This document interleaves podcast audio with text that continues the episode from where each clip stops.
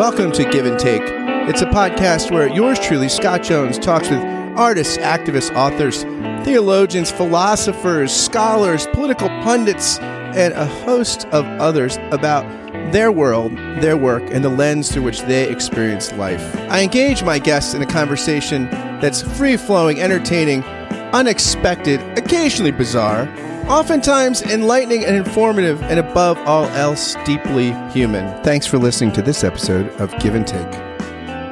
My guest is Alan Jacobs. In his new book, Breaking Bread with the Dead, this gifted scholar draws us into close and sympathetic engagements with texts from across the ages, including the work of Anita Desai, Heinrich Ibsen, Jean Rye, Simone Weil, Edith Wharton, Amitav Ghosh, Claude Levi Strauss, Italo Calvino, and many, many more. By hearing the voices of the past, Jacobs argued, we can expand our consciousness, our sympathies, and our wisdom far beyond what our present moment can offer. It's a great book. We had a great conversation about it. I give you Alan Jacobs. Alan, welcome to the podcast. Welcome back, I should say. Yeah, it's great to be back. So, the last time we talked, you wrote a book called How to Think, uh, a guide for um, turbulent times. This book doesn't feel unrelated. Uh, your new book is Breaking Bread with the Dead, a reader's guide to a more tranquil mind. I'm interested. What is it that draws you to tranquility as a kind of goal in in contemporary life? What, what do you think the value is there? Well, it's it's so hard to get you know i mean it's like it's like gold right? Scarcity uh you know increases the value. Um it's certainly you know so you're absolutely right that the two books are related to one another. And when i when i wrote how to think i was i was really focusing on what people might do to uh, connect with one another and to understand their own uh, temperamental and circumstantial inclinations and and to try to get people to fight back against that a little bit. And what what I think has happened since then is that you know the, just the positive feedback loops and I don't mean positive in the sense of good I mean in the kind of technical sense of positive feedback right? That when you get positive feedback coming through your speaker, right? It starts squealing like crazy because you know it's over. You're, you're overdriving the the speaker, and that kind of positive feedback loop of people being more and more in their uh, in their echo chambers, you know, and they they build their own echo chambers, and then and then they live in them, and and I, I, realized that I wasn't going to be able to get anybody to do anything about their thinking patterns and their thinking habits unless I could get them to kind of step back a little bit and just chill a bit, get a little perspective, and and become just you know lower your blood pressure, lower your heart rate, and and uh, that's the kind of tranquility that I personally value very greatly because it's not easy for me to get and that I think a lot of other people would benefit from too. I'm curious. So you teach undergrads. Yep. Where do you see? How do you see the lack of tranquility manifesting itself in your students? I mean, what do you see? What are the prime symptoms that, as an observer, you take note of? I mean, there's you know, I, I, I think the the answer that a lot of people would give is you know social media but i think for my undergrads it's not primarily social media. I think it's just the sheer chaotic uncertainty and fragility of our economic world. And you know costs of higher education have gone up enormously in the last 25 years in part because you know colleges and universities try to do so much more you know they, they want to have they want to have swimming pools and they want to have climbing walls and they want to have nicer dorms than you know than people of my generation lived in. There's a variety of reasons for it but the costs have gone up astronomically. And and so the students get a lot of pressure either implicit or explicit from their parents that like hey you need to you need to make sure that you know you get good grades you, that you get top grades that you get into grad school or law school or med school so that you know we'll get we'll get a I'll get we'll get a return on our investment you know? And that's where I see my students failing in, to achieve tranquility. They just feel that they're under so much pressure. They feel like they can't afford to take chances in education. They can't, they have to dot all of the I's and cross all of the T's and do everything that they possibly can to make sure that their parents do get that return on investment. And it's harder and harder to predict that that's going to happen given the the economic conditions that we have now. So my, my heart goes out to these these young people because they it's so hard for them to see a way clear to a better life. Um, and that I think is where they are missing tranquility. And you know, my book is probably not going to help them get that, but um, it, it might help them just ease off the pressure on themselves just a little bit. At least I hope so. One of the things that struck me in your book, you you, you referenced this Indian novelist who I'd never heard of, mm. Amitav Ghosh, mm-hmm. who published this nonfiction book, The Great Derangement: Climate Change and the Unthinkable. And what struck me um, about this was that he basically he tells this journalist Wes Stevenson this realization that um, nothing in late 20th literature was helpful at all for thinking about right. the most i mean arguably you know the the biggest issue we face right? Like right. If, if, there's no planet there's no other issues. Right. Right. Like, you have to have a planet to have other issues yeah yeah.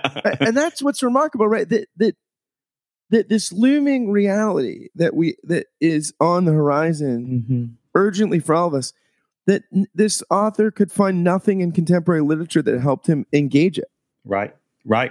Because all of all of the literature of the last 200 years or so is just assumes increasing human control of their environment right and the idea that our environment may be changing in ways that we have no control over anymore. Maybe at one point we did, but we don't have any control over it anymore. Is so foreign to our belief that we can just kind of, you know, innovate our way out of whatever difficulty arises. And so, this sense of what do you do when you live in a world that you can't control at all? Uh, you know, well, Amitav Ghosh says uh, you know, I'm going to look at my distant ancestors for that, you know, because we go back several hundred years or a thousand years or 2,000 years, and we find people who certainly knew what it was like to live in a world that they didn't have, an environment they had no control over. And so they're going to have to be our sources of wisdom because our more recent ancestors and then our current kind of technocrats are people who have no idea how to think that way. Um, so we're going to have to get it from somebody else.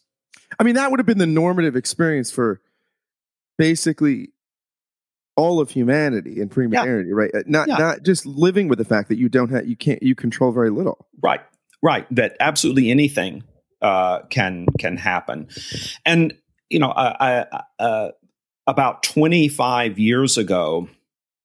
Um, I think it was my my wife was working for World Relief, and she was uh, making a trip to Central America to see some things that the, some of the projects that World Relief was doing there. Yeah, I, in fact, I remember exactly when this was. It was 1991 and 1992, and the reason I rem- you, will you'll, you'll know why I remember in just a second. Um, she she met this farmer there who had uh, completely changed, thanks to some help from World Relief. He had completely changed his methods and techniques of farming, and he was getting much higher yield on his crops, and everything was going great. He said, but now he said, I've lost everything. I've gone back to where I was before because the uh, uh, my my costs have risen so much that it's eaten up all of the additional profit that I've that I was making and Terry asked him what what is it? What you know what what's the cause of it? She said he says primarily gasoline. He says I have to drive a truck to the nearest city so I can sell my crops. And he said I that, that the cost of gasoline has just gone completely crazy. And uh, and the reason for that was the Iraq War or the the Persian Gulf War, and um, and you know that had sent worldwide oil prices skyrocketing. Here's this guy. He's got nothing to do with Iraq. He doesn't even you know, he probably is not even sure where Iraq is. He's just kind of living in his little world, and yet global circumstances are changing the way that he lives and radically and disrupting all the good things that had come into his life. And there's no, nothing anybody can do to control that. So that kind of uncertainty, you know, as as our culture, as human culture becomes more global, we're not getting more control, we're getting less control. We're not getting more predictability, we're getting more chaos. Um, and so we're facing that you know in a hundred we've we've just in we've been talking like less than 10 minutes and we've already mentioned several ways in which people inevitably feel less secure less stable that their lives are less predictable than they would have been for an earlier generation like mine. So, a lot of the kind of pop wisdom right in the sort of self-help mm-hmm. kind of genre is like live in the now right? Be present centered you have this great f- phrase temporal bandwidth and you actually think living in the now is one of the things that robs us of tranquility and perspective right? It, it, it's actually even though people try to peddle it like that's the way to tranquility you kind of argue that it's not the way to tranquility right? No. the, the, getting d- decentered from the, the now and, and the tyranny of the present is the way to some healing in this regard. Yeah because for most of us in in the developed world and in much of the rest of the world, our now is a very connected moment, and we're getting things just pouring in um, you know, through the our the fire hose. One time uh, recently, I was I was writing something about the fire hose of information, and I accidentally typed a D at the beginning of that word, so it was a dire hose, and I think that's actually a pretty good word.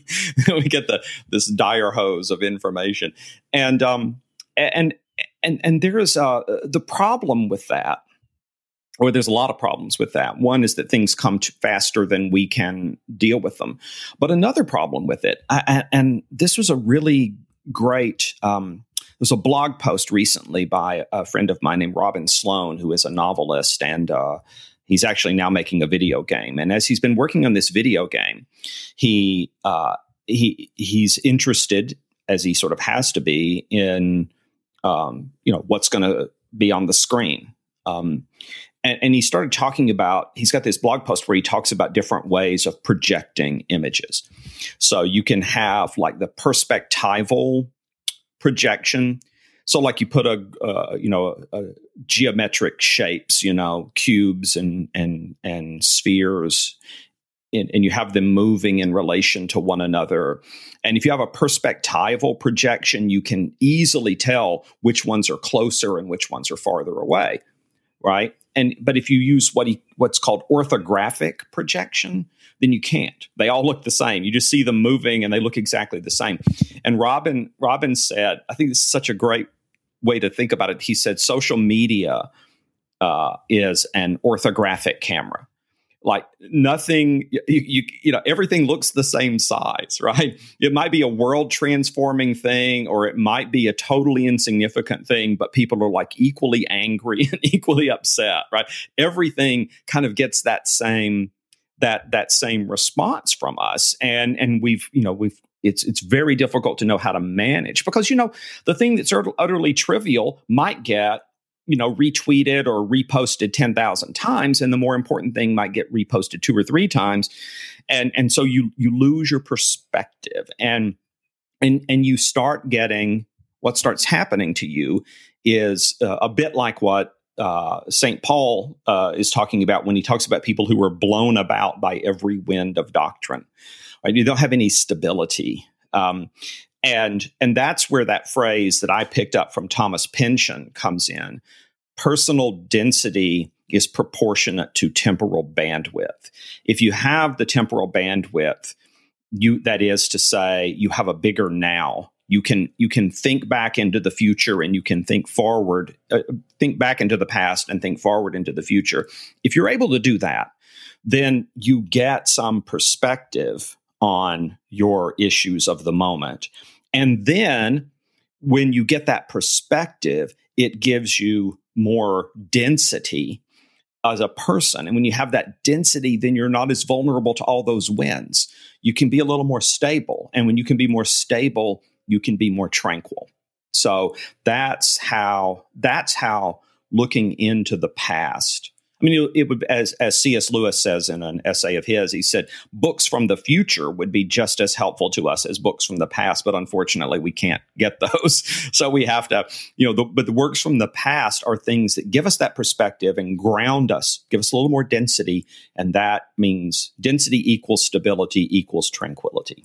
That's the idea. It's interesting the, the way you describe that because I think about uh, things we know about like post traumatic stress disorder right? And so much about what trauma does is it it it takes bandwidth away, right? In the sense of mm. you have a traumatic experience, yeah, and the past becomes the present. Like you can't, it, it and so it robs you of your ability to to to look back and look forward, right? Mm-hmm. And so it yep. seems like the sort of tyranny of the now is like traumatizing everyone. Yeah, yeah, it is. It puts us in a permanent condition of of trauma. It's destabilizing it's you know i mean it was just so you know we're recording this just a, a, few days after the death of Ruth Bader Ginsburg, you know, and I heard about that and I thought, oh, you got to be kidding me! One more, one more thing that is going to be incredibly destabilizing and is going to intensify all the, the the the anger and frustration that's already out there. But see, that's how it is, right? Every new thing has that that potential and it's just it's really hard to to get out of that. You have to have a lot of you have to have a lot of strategies that help you to deny yourself some of the things that you're accustomed to. But as we all anybody who's ever had children knows that you can't just tell them no. You have to give them an alternative. You have to be able to say try this instead and um, and that's what this book of mine is basically an attempt to do. It's a it's an attempt to say try this instead, um, not to tell you to do nothing, but to tell you to try something else. One of the things as I was reading the book, I was thinking about so much of the tyranny of the the presentism and like like it, in this just inescapable like as you're describing we're in you know we're just reactive to social media, to this, to this media influence, to this.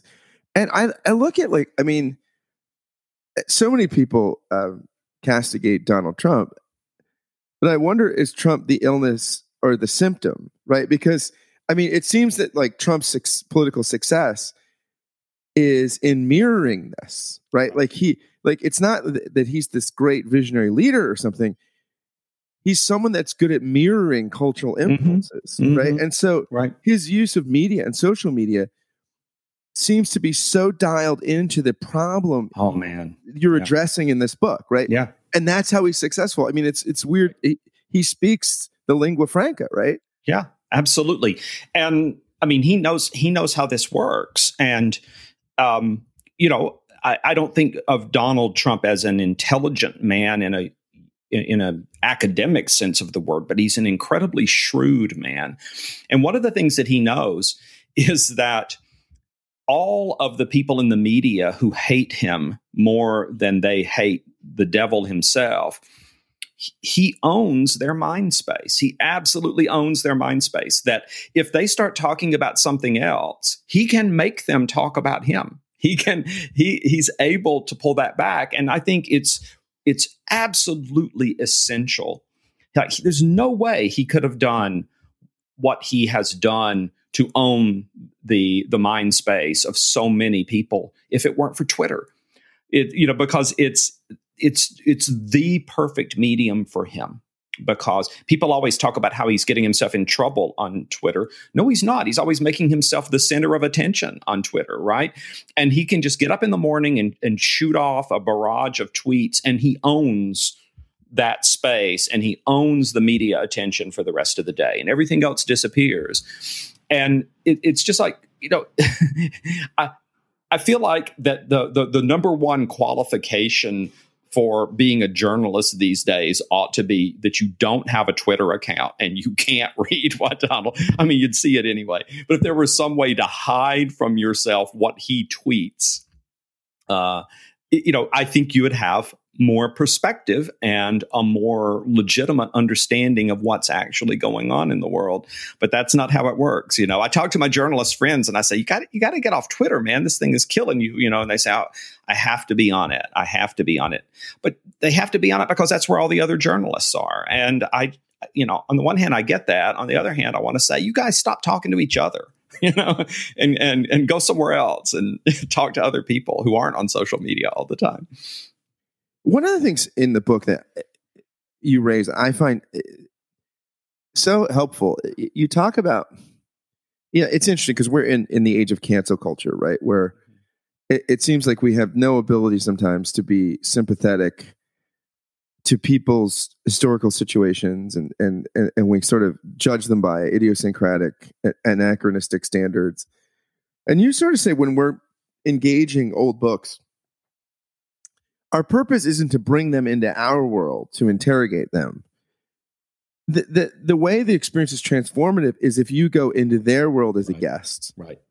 And poke around, right? And, and, and kind of and observe and see what you can learn as opposed to trying to ram them into our world, right? Like you, you need to go as sort of a, a, a, as a guest into right. the ancient world. Right, right. You go as a guest but you also, even though you're a guest and you should behave in the way that guests behave, you should also um, remember that you have control over this. You can get up and leave anytime that you want to, and and that's why I feel like reading old books is is really good practice. It's kind of like a trial run for dealing with your neighbors who don't think the way that you do, right? Somebody that, or some or your coworkers or somebody that you have to deal with that you can't really get away from that it's making your life difficult or it, it is frustrating you in some way.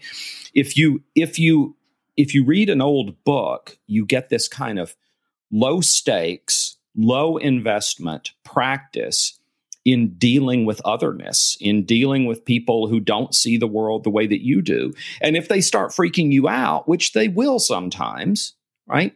Then I, first of all, I think you should just own that. I don't think you should pretend that that's not your response, and I don't think you should become a moral relativist. But I think what you, you you know maybe at that point you kind of close the book for a little while, you know, and you think about it, you reflect on it, and then you come back to it. And in that way, you're kind of building up um, a, a, sort of a reservoir of of charity and generosity. And if you do this enough, it just might make it a little easier for you to deal with that obnoxious coworker or obnoxious relative. Um, but you got to kind of work your way up to it. You know, you need a little. It's like training for a marathon or something.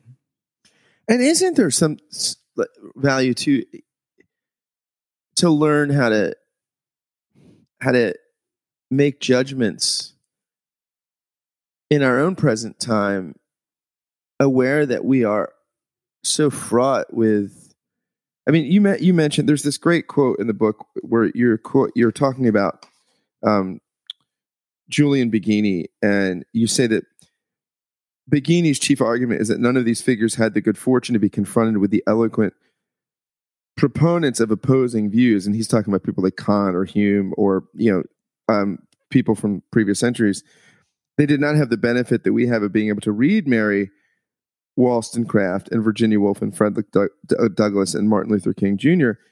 And I think doesn't like some of the the sojourns into the past could they make us more aware that people are going to look back at us yeah right or we might look back at our own lives in just right. a few uh, in a few right. short years and think Right. Wow, how could I have thought or said or done this? Yeah. Mm-hmm. Mm-hmm. And by the way, this is one of the things that presentism prevents us from recognizing because, like, this is so, for instance, um,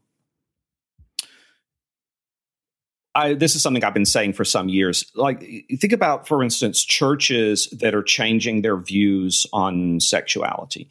And then they say, you know, we now see that we need to be more inclusive or whatever. And and the the you know, okay, okay, you know, but let's let's just stop and ask a question. If you see that now, why didn't you see it 10 years ago? Right? I mean, presumably it was just as true 10 years ago as it is now. Same thing with like trans issues or people discovering, you know, American racism for the first time. Like, why didn't you see this before? If it was if it was there, why didn't you see it? And you know, it's something that people don't really want to talk about, but it's incredibly important to kind of to to stop and say, okay, why didn't I see that before? But if you move just from outrage to outrage, then the kind of the the only thing that really matters to you is that I got to get I got I have to get on the right side of this issue that's happening now. So I've got to post about it or tweet about it or say something about it because, you know, I want to make sure that I'm not going to get canceled now. So I'm going to, you know, get out in front of this and make sure that I say the right things. But when you're always trying to do that, right, then there's never really a point at which you can step back and reflect. Well, if this is like a big thing for me now, why wasn't it a big thing for me before? And, you know, if you do that, if you think that way, you have to realize how much of your thinking, my thinking, everybody's thinking is just shaped by the background noise, the ambience, you know, the, the sort of the ambient beliefs of our time. And we don't think about all of those issues because we can't think about everything. And so we just, for a lot of issues, we just take the views that the people around us take because uh, that's, you know, it's triage is a word that I use a lot in this book.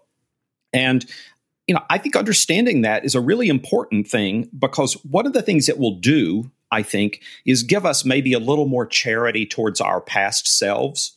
But then, if we're going to have charity towards our past selves, which I think is appropriate, how about having some charity for people right now who are, you know, not on the same side that that we're on, right?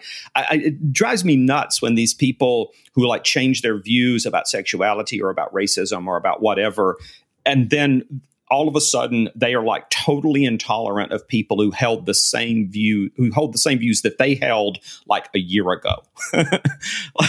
It's just crazy. I remember watching bill maher like a year or so ago. It was during the democratic primaries and he was doing i guess his kind of uh, closing remarks you know his it, which he does at the end of his show.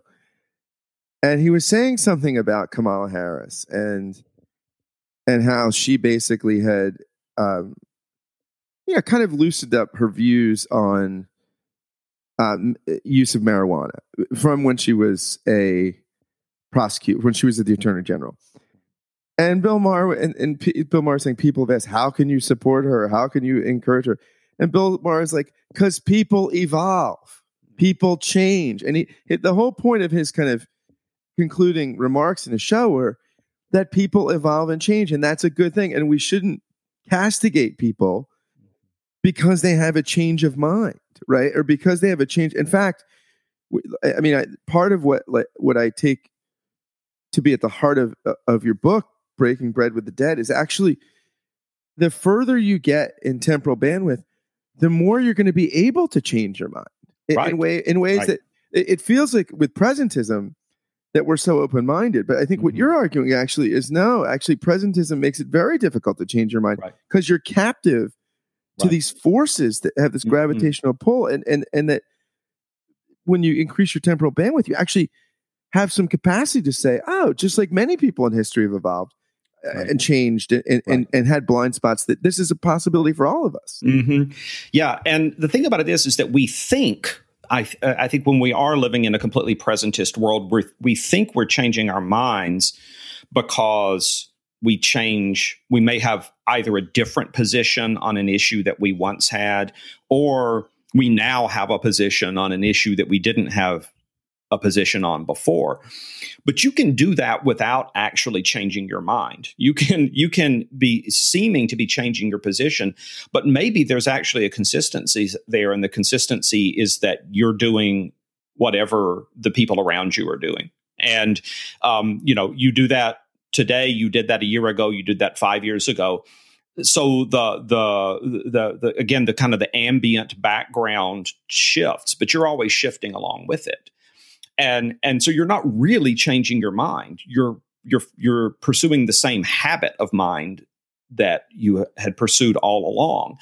And what what encountering works from the past does is it gets you out of that ambient kind of flow and you're you're now somewhere else. As you said you're you're a visitor somewhere else right? And you have to learn the customs of the country and you try to adapt to those. And then sometimes what you're going to say is you know i i do need to change in this direction that other people have been encouraging me to change but sometimes it can actually be just the opposite. Sometimes you say you know i, I i've lost touch with what i once believed and what I once counted on. And maybe I need to get back in touch with that. You know, maybe maybe the only way to go forward for me personally is for me to go back to some in some sense to what I believed before. The, the, the expanding your temporal bandwidth kind of gives you the freedom to do that, right? It gives you the freedom to to uh, change your mind in more than one direction. um, not always moving with whatever the zeitgeist is doing, sometimes moving against it, right? It is that's why I love so much Chesterton's idea about um, what he calls the democracy of the dead, right? That um, that that we, we we we have a democratic order, but the democratic order includes people who lived before us and people who will live after us as well. That's, I think, the key to being able to genuinely change your mind and not just go with that ambient flow. Yeah, and doesn't Chesterton say something like tradition is the living faith of the dead, but traditionalism is the dead faith of the living. Right. I, it, I, I, don't think it's Chesterton who says that. I think the person who first said that was Jaroslav Pelikan, I think, the theologian, I think. But it's a very Chestertonian point to make. Right? Yeah, because I've, I've always associated with Chesterton for some reason, but I think it, it strikes me that your assessment of presentism mm-hmm. is kind of what that quote identifies as traditionalism, right? Mm-hmm. It's this dead yeah. faith of the living. Mm-hmm. It's this kind of faith that doesn't can that, that struggles to have actual fluidity and dynamism and openness. Right. That it's it's right. actually it's funny because it masquerades as the opposite, right? It yeah, masquerades yeah. as the most open, the most, and yet your argument is that it's actually pretty stagnant when you get to the root. Right. Right. And that's why I, I really like the phrase um, Paul Virilio is a French um, kind of Marxist theorist, but he's got this great concept of, of what he calls um, the frenetic standstill, being at a frenetic standstill. Like you're incredibly agitated and you're incredibly, you know, your, your mind is just zipping around and you're tense and you're on edge and yet you feel you're not really going anywhere. You feel like you're just, you know, it's like it's like trying to to you know swim in one of those one of those pools, you know, that that you you, you where you can have a pool that's only what are these things called? You know, the pool's only like six feet long, but you just get in it and swim like crazy to stay in place. it's know? like a treadmill. Yeah, like a treadmill, and it's a it's you know that's a frenetic standstill, right? You're you're you're completely agitated and stressed and and just kind of bugged out all the time but you also have a sense that you're not actually going anywhere that that life is just kind of the same old thing you know? And and Virilio says that this is a really common experience in our world and i i think if we're honest we will admit that it is. You say make an autobiographical statement in the book and you, you talk about how you grew up in birmingham alabama mm-hmm. that you're thankful for social mobility and that your your dad spent a lot of your childhood in prison, um, that you weren't on the upwardly mobile kind of track, and yet the fluidity in society did give you some chances. But then you make this statement that there's a trade off that yeah. that that you have thinner family connections, mm-hmm. and f- and you make a, a, a statement about the the sort of lack of deep friendships that you have, like lifelong friendships. Yeah. I'm wondering, are are do do old authors play a surrogate role for you mm-hmm. as friends? And in, in, in, in, and what is it like? Because so much of your whole metaphor here is breaking bread, right? Like mm-hmm. table fellowship mm-hmm. with people that you actually can't eat with. Right. And, and I'm just wondering, are, is there a loneliness in your existence um, without these deep kind of lifelong friendships? Yeah, I mean, you know, I do have I do have I don't have lifelong friendships. My wife does. She she or close to it, you know, like people that she met in 6th grade and things like that and I don't have any meaningful connection with people from then. But I, I have these really important, super val- valuable and and sweet friendships, but there are it it's just says something about the world that we were in. These were all friendships that were formed when we all lived in Wheaton, Illinois, right? And I'm thinking about those really, really dear friends, right? And there's a couple of them who still live in Wheaton, Illinois, but I live in Texas. I, I know one of them, Matt yeah. Milner. Yeah, Matt Milner, Matt. a guy who is a deep is a good friend of mine. Who knows? Yeah, what a what a prince of a guy, right? You know, and I don't get to hang out with Matt anymore, right? Because I'm, you know, we email or things like that. But um, he came to visit Baylor a couple of times. But so I'm in Texas. I have friends, uh, you know, really, really close friends who are now in Michigan, South Carolina, West Virginia, uh, Philadelphia. Right, they're they're they're all over the place, and those are hard to sustain. Right, I mean, we're still friends and we still love each other, and but finding the opportunity to get together on a regular basis that's just, just almost impossible right? We're already starting to think about you know let's all move and live in the same area when we retire you know or so but you know we don't even know whether we're going to get there. So it's it is the friendships are dear but they don't they, they, they can't sustain me day to day like they did when people when we were all living in you know in the the same town and could get together for a drink or dinner or whatever at any time. So yeah i think it's really true that the the writers who have been most important to me really are friends and they are people that i can go back to anytime i want right? And when i feel the need to to reconnect. It's always interesting that i have this i, I think uh, I talk about this a lot in my book on the pleasures of reading. That um, our, our the, the, way that our culture emphasizes novelty, it's it's people often don't reread books, or if they do reread them, they feel guilty about it. But rereading is one of the great joys of the reading life, you know, being able to go back and revisit a book that you really love. And I've kind of got developed a sense over the years of when it's the right time to do it, because you don't want to do it too much or the book kind of loses some of its appeal for you. But you know, I, I, I, I've become attuned to that voice in my head that tells me it's time to go back and do this again. It's time. And one of the things I can do as a teacher is I can often assign those books and make other people read them and force them to sit in a room and talk with me about them. You know, I can get a captive audience for the books that I most love. That's a fun, that's a fun thing to do. But yeah, I do think that, that you're, you, I hadn't thought of this before, uh, Scott, but I think you're exactly right that, that, that they are kind of, surrogate. These books that I love the most are kind of surrogate friends. Yeah. You know, it's interesting. Like, I've done it. Uh, I don't know, a couple hundred interviews probably on this podcast. I think, yeah, I think, and, and then with another podcast I used to do for a group called Mockingbird, I've probably done a hundred or so there. It, it, it's not very often. I mean, that a book becomes accidentally timely. But I've had several interviews where, like, just the way history arced out, an author kind of had an accidentally timely moment. And I felt this way about reading Breaking Bread with the Dead because it came out in COVID 19. And it seems like COVID 19 for the United States is an MRI hmm.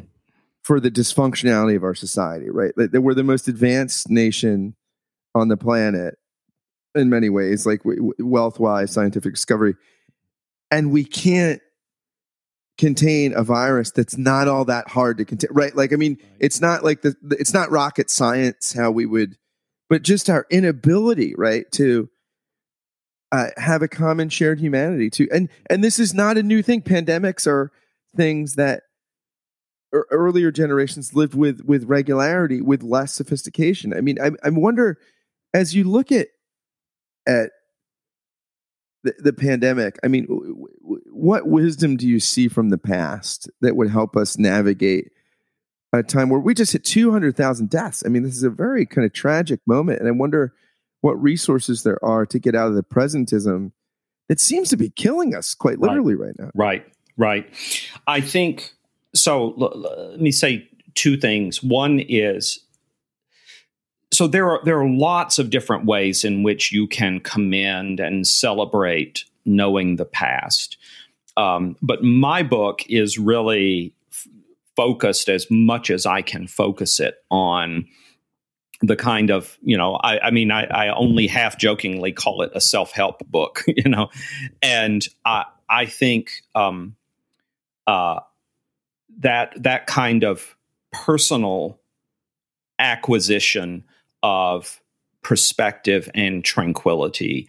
Those are the that's the key thing in this book. That's the thing that i that i really focus on. And i think that you know i i, I talked earlier about the dire hose but you know there's this other word that has um, been come about lately people going on social media and doom scrolling right? You're sort of scrolling through one kind of doom after another. And I, I think that that that's just a, a first step is you, you you can't make you can't make rational and and maybe more to the point compassionate decisions about what you're going to do and what you're not going to do when you're in the doom scrolling dire hose mode, right? There's always something to agitate you. There's always something to make you upset. There's always something that will, you know, kind of get to your amygdala and and your lizard brain, you know, is responding in that way.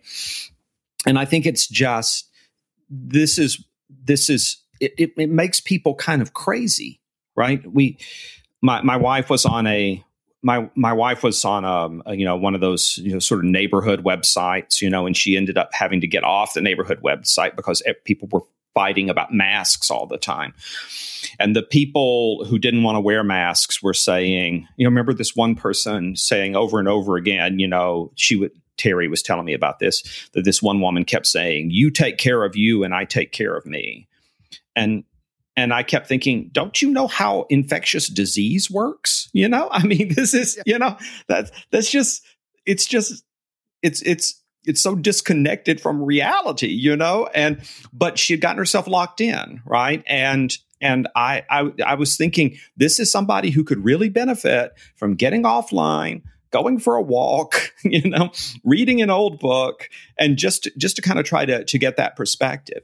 But then the second thing, and this I can just say more briefly, right, is that it's really worth finding out how people have dealt with uh, w- with pandemic disease in the past, right? Just to see there is an incredibly moving story about and uh, and you may have come across this. I'm forgetting the name of it, but it was an English village that, in time of plague, 350 years ago or so, um, that voluntarily isolated itself from all the other surrounding villages. It was just like you know we may all die, but we're not going to make anybody else die.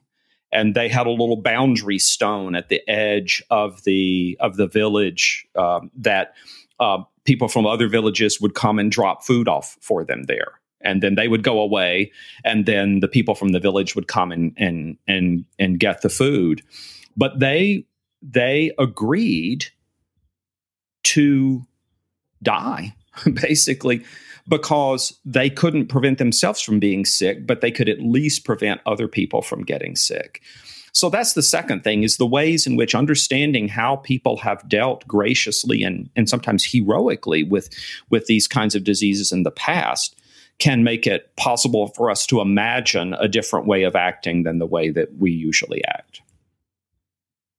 It's interesting. I think the whole kind of Trump political program, right? The Make America Great Again, kind of almost is de- it's kind of dependent on presentism, right? Because once you start thinking about, well, how do we evaluate greatness? Right. How do we do we want to go back to segregation? Although we were a world power, another way, like I mean, this kind of that kind of slogan just requires a kind of um, right. fantasy laden presentism, right? It, it, it sort of precludes a critical engagement with the past that you're kind of inviting us to and breaking bread with the dead. Yeah, and you know, and I think, and and, and that tends to generate its inverse, and this is another way in which um, Trump kind of owns the mind space of so many people is that the extreme what, what i think of as an extremely dark view of human of, of united states history that we get in the new york times 1619 project.